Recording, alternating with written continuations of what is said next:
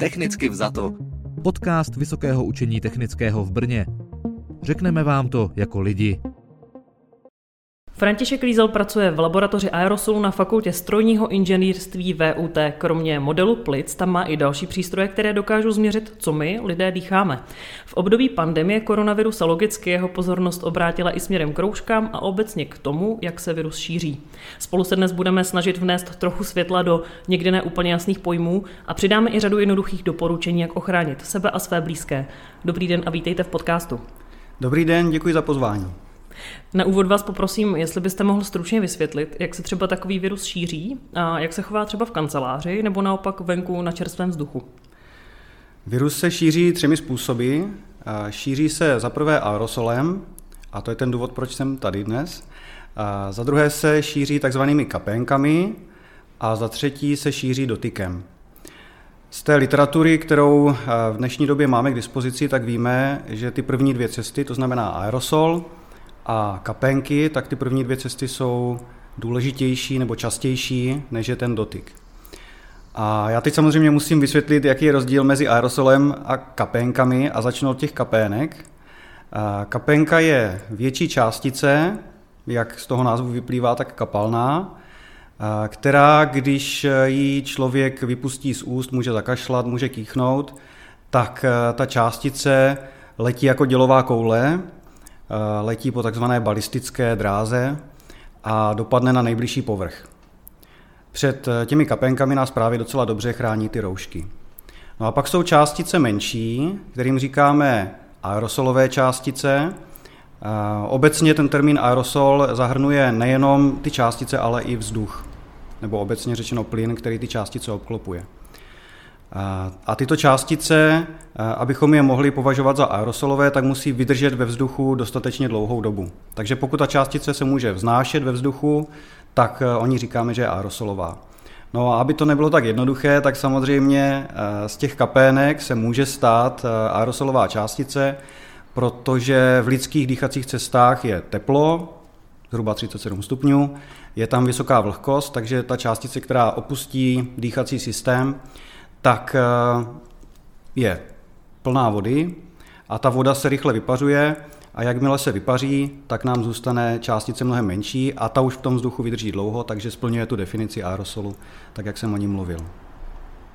A jak jsem právě říkala, že se jinak chová v kanceláři nebo na čerstvém vzduchu, možná posluchači, jenom abych vysvětlila, uslyší tady i zvuky zvenku, protože my tady máme otevřená okna.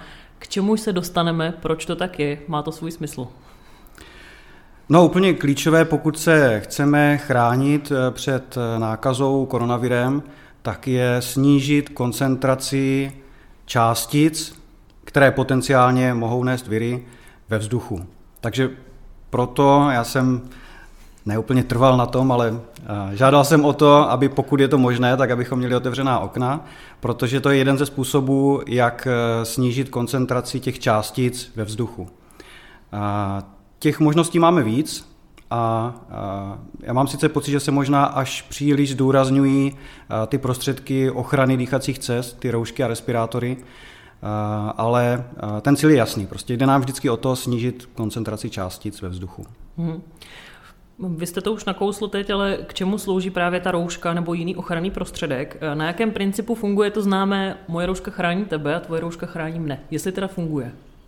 No, on je velký rozdíl mezi rouškou a respirátorem, zejména v té těsnosti.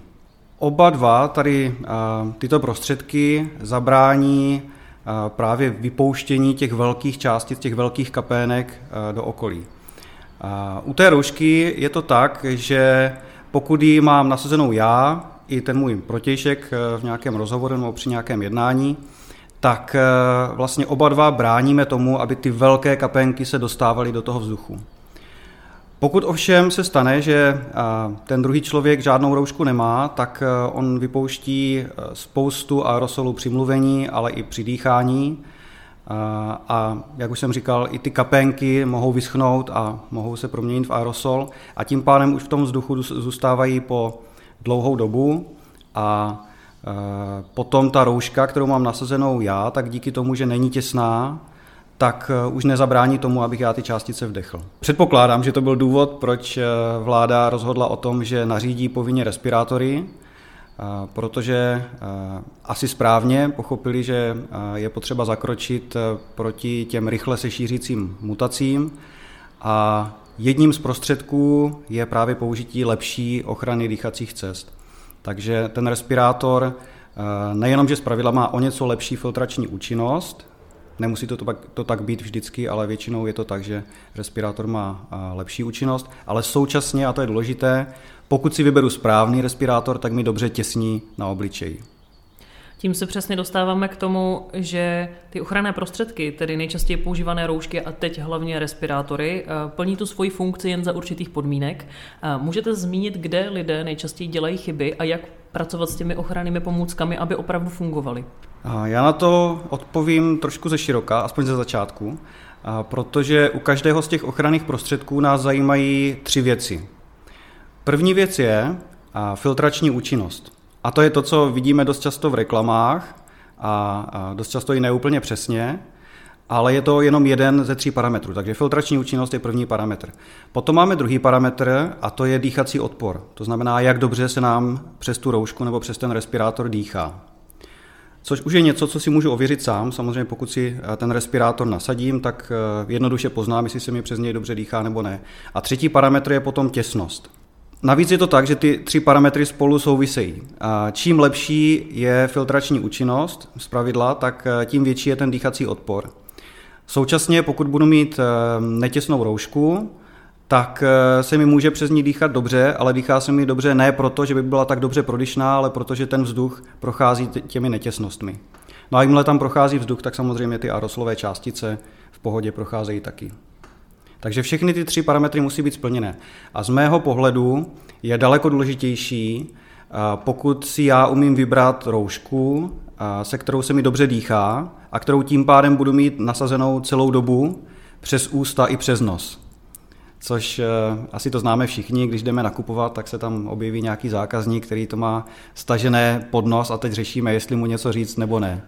Jak zjistíme, že tedy ten respirátor nebo tu roušku e, máme dostatečně těsnou, protože vycházíme z toho, že ta těsnost, to usazení je jedna z těch věcí, nebo víceméně jediná potom věc, kterou už můžu ovlivnit po tom, co jsem si ten respirátor nebo tu roušku koupil. Tak jak to zjistím, že mi to opravdu sedí? Jak by to mělo vypadat a jak by to nemělo vypadat třeba?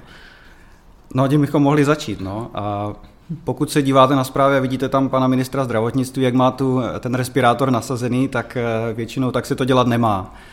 On to asi nedělá z edukativních důvodů, ale eh, berme si raději příklad z jiných lidí. Já myslím, že je dobré si zaprvé tu roušku nasazovat před zrcadlem, nebo respirátor ještě lépe. U té roušky té těsnosti nikdy nedosáhneme. To je potřeba si uvědomit. Rouška nikdy nebude dokonale těsná. Ale u toho respirátoru se o to snažíme, takže já bych doporučil nasazovat si ho, alespoň než si zvyknu na ten pocit na tom obličeji, pokud mám třeba novou roušku, tak nasazovat si to před zrcadlem a zkontrolovat si to i vizuálně. Jestli mi to sedí dobře hlavně na stranách obličeje a případně pod bradou. A důležité je vytvarovat si ten drátek, který je na nose. Já jsem si bohužel všiml, že spousta eh, lidí vůbec netuší, k čemu ten drátek je, nechávají ho tak, jak eh, je z výroby. Ono je potřebné si to vytvarovat, to znamená zmáčknout nahoře, na nose a potom ještě vytvarovat vlastně oblouk na druhou stranu eh, pod očima. No a potom, když si ten respirátor takhle nasadím, tak je dobré zkusit se prudce nadechnout, abych cítil, jestli mi všude těsní, a prudce vydechnout. A pokud mi to třeba fouká kolem těch očí, tak eh, to většinou jde i cítit, že mi fouká do očí, tak eh, to cítím dobře. Technicky vzato. Podcast Vysokého učení technického v Brně. S Františkem Lízalem z Fakulty strojního inženýrství VUT se stále bavíme o aktuálním tématu a to je o přenosu virů a ochraně před nimi.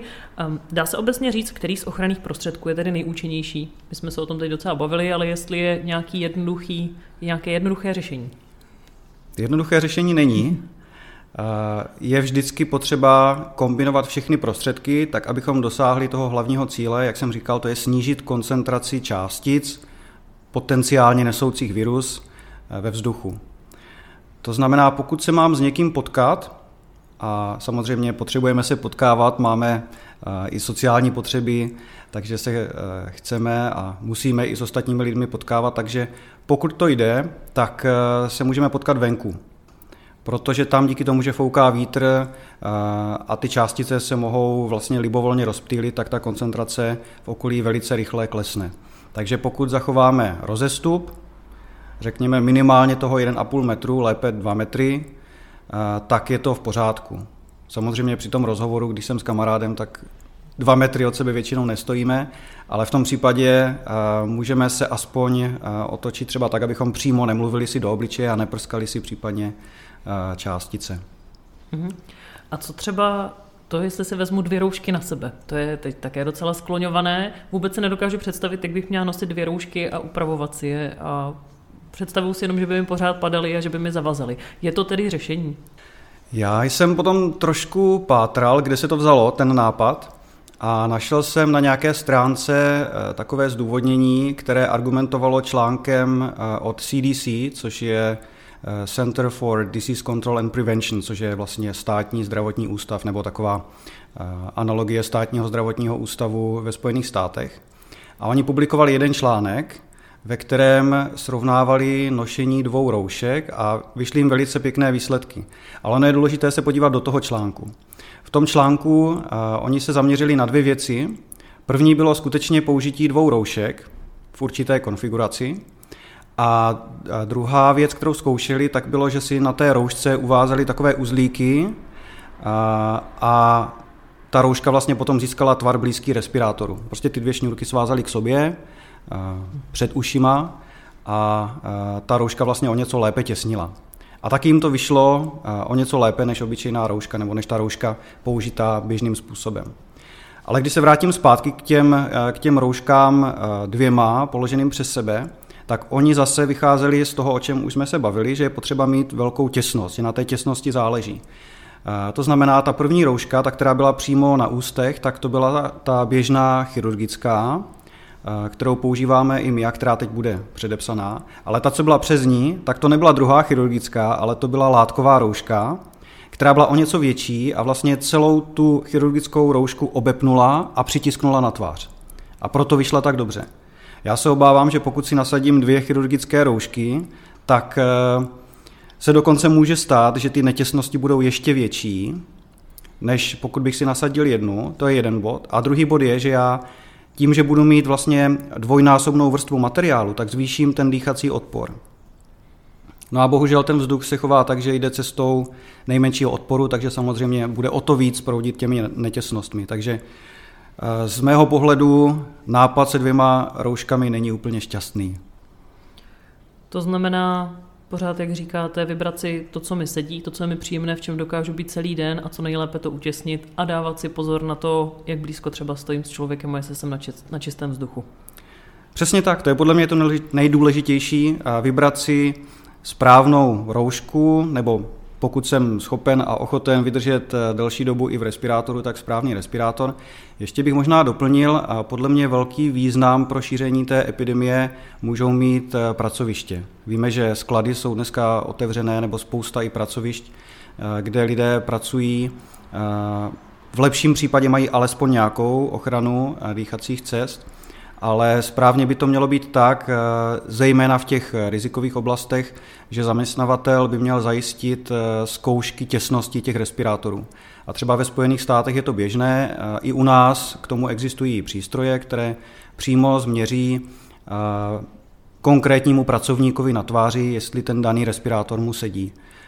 Takže mělo by to být tak, že ten pracovník, když nastoupí do zaměstnání, tak je mu předloženo několik tvarově různých typů respirátorů a on si je postupně vyzkouší na obličeji a změří se mu těsnost eh, toho upevnění a pak si vybere ten, který vlastně mu nejlépe vyhovuje. To znamená, dobře se mu nosí a současně je teda těsný a, a funguje správně. Ale úplně souhlasím s tím závěrem, že je potřeba si vždycky vybrat roušku nebo takovou ochranu dýchacích cest, kterou budu ochoten a schopen po celou dobu, kdy budu v kontaktu s někým jiným, nosit. Od loňského jara už se naštěstí ty možnosti ochranných prostředků dost rozšířily, i mimo ty látkové roušky doma šité. Jak se ale lidé mají vybrat? Máme nanomateriály, několik filtračních tříd, na co si třeba dát pozor, protože hodně se teď třeba skloňují FFP2 versus jiné normy, jestli to má smysl nosit, jestli se tomu dá důvěřovat. Tam je několik eh, hledisek. Z mého pohledu eh, jedno z těch eh, asi nejdůležitějších je, jak už jsem říkal, samozřejmě, aby se mi to dobře nosilo. A pak, když se já dívám na různé reklamy, které se mi objevují ať už na internetu, nebo které můžeme kolem sebe vidět, tak mě odradí, pokud je tam nějaké bombastické prohlášení, jako například tato rouška zachytí 99,9% virů a bakterií. Musím říct, že tohle je skoro nejspolehlivější metoda, jak mě může jakýkoliv výrobce odradit od nákupu své roušky, protože to je manipulativní technika v tom smyslu, že je nesprávné dávat dohromady bakterie a viry. Ta bakterie je desetkrát větší než virus a je daleko snažší ji zachytit na materiálu té roušky. Takže uh, oni tak docela nelžou, pokud říkají, že mají 99,9%. Uh, to může být i možné, uh, ale oni to měří tak, že vlastně zváží, kolik celá tady ta skupina bakterií a případně virů váží před filtrací a po filtraci No ale díky tomu, že eh, pokud těch bakterií mám stejně, ale oni jsou desetkrát větší, to znamená, mají vlastně, eh, ta hmotnost je vždycky eh, průměr na třetí, takže mají daleko větší hmotnost, tak to číselně vypadá dobře, no ale mě zajímá, kolik ve skutečnosti projde virů přes tu roušku. A tady tohle číslo, které jsem se dozvěděl z té reklamy, o tom, kolik prošlo virů, neříká vůbec nic. Takže to je, to je taková moje osobní preference nebo osobní způsob vnímání toho, co říká reklama. A co dalšího může zákazník vysledovat? No samozřejmě měli bychom se rozhodovat e, podle toho, jestli ten daný prostředek e, splňuje naši evropskou normu, to znamená, bývá to označení FFP2, FFP3. Můžeme se stále setkat i s těmi čínskými KN95. Ehm, já netvrdím, že jsou nějak výrazně horší. Pokud je někdo má, tak samozřejmě ať, ať je nosí, není problém.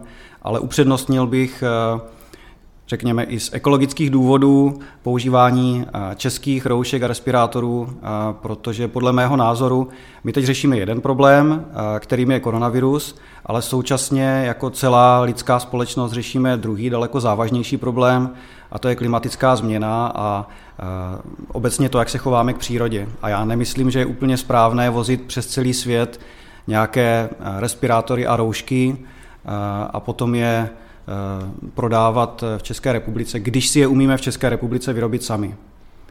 Eh, takže kdybych mohl něco doporučit eh, výrobcům a marketérům českých prostředků, tak bych zdůraznil spíš tady tento aspekt, že si to vyrábíme u nás a nemusíme to vozit přes celý svět, nemáme tam tu velkou uhlíkovou stopu.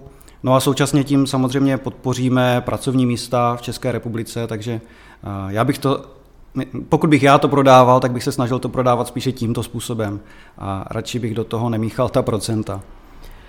Vy jste mi tak hezky úplně nahrál, protože ty české firmy docela často pracují právě i s těmi nanomateriály, že Česko je v tomhle, byl takový slogan Česko je nano, tak eh, jak to vidíte i s těmi nanomateriály právě u těch prostředků ochranných? Popravdě řečeno nevím, jestli na tu otázku mám odpovídat, protože já jsem mezi kolegy známý tím, že jsem velice rezervovaný k čemukoliv, eh, co eh, se nabízí s předponou nano. Eh, mám s tím dost špatné zkušenosti, protože vždycky pokud se snaží nějaký člověk něco prodat, tak si najde nějaké moderní slovo, které dobře prodává.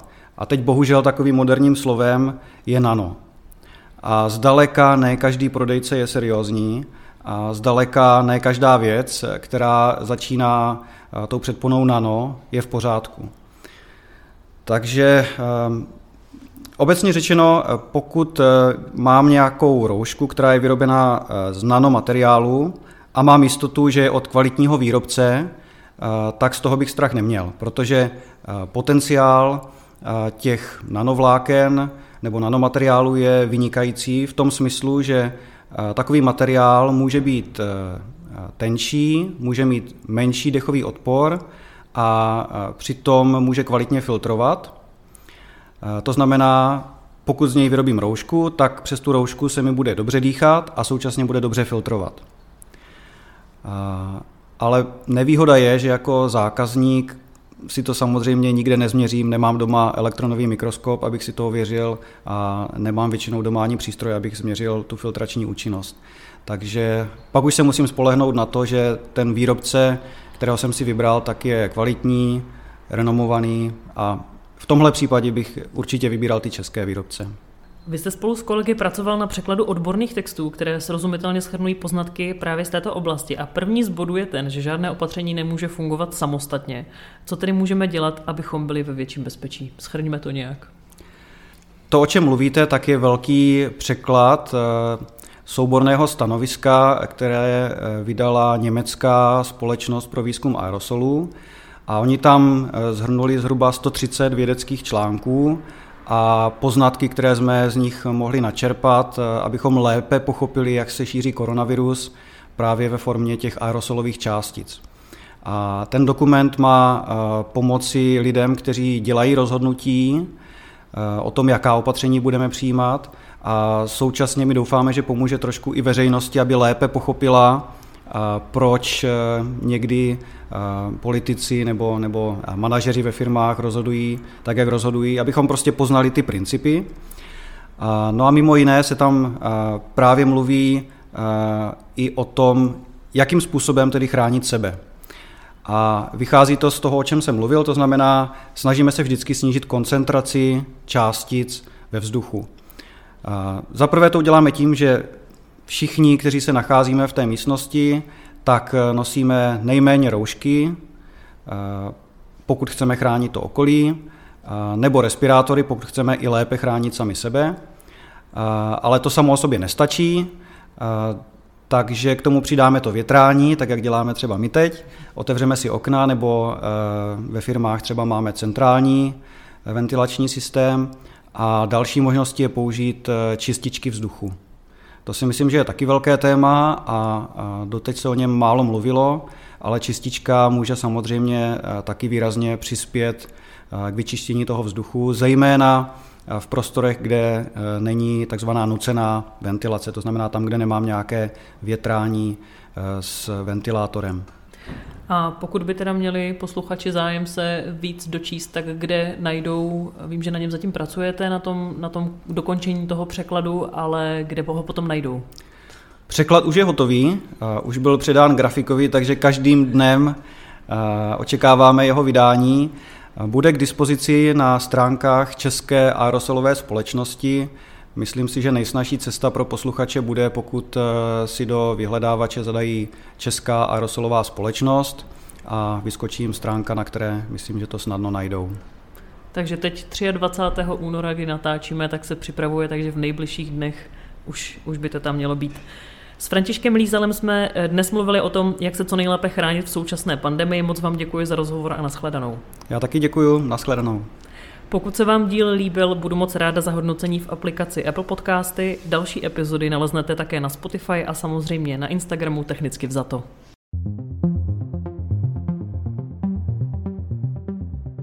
Technicky vzato. Podcast Vysokého učení technického v Brně. Řekneme vám to jako lidi.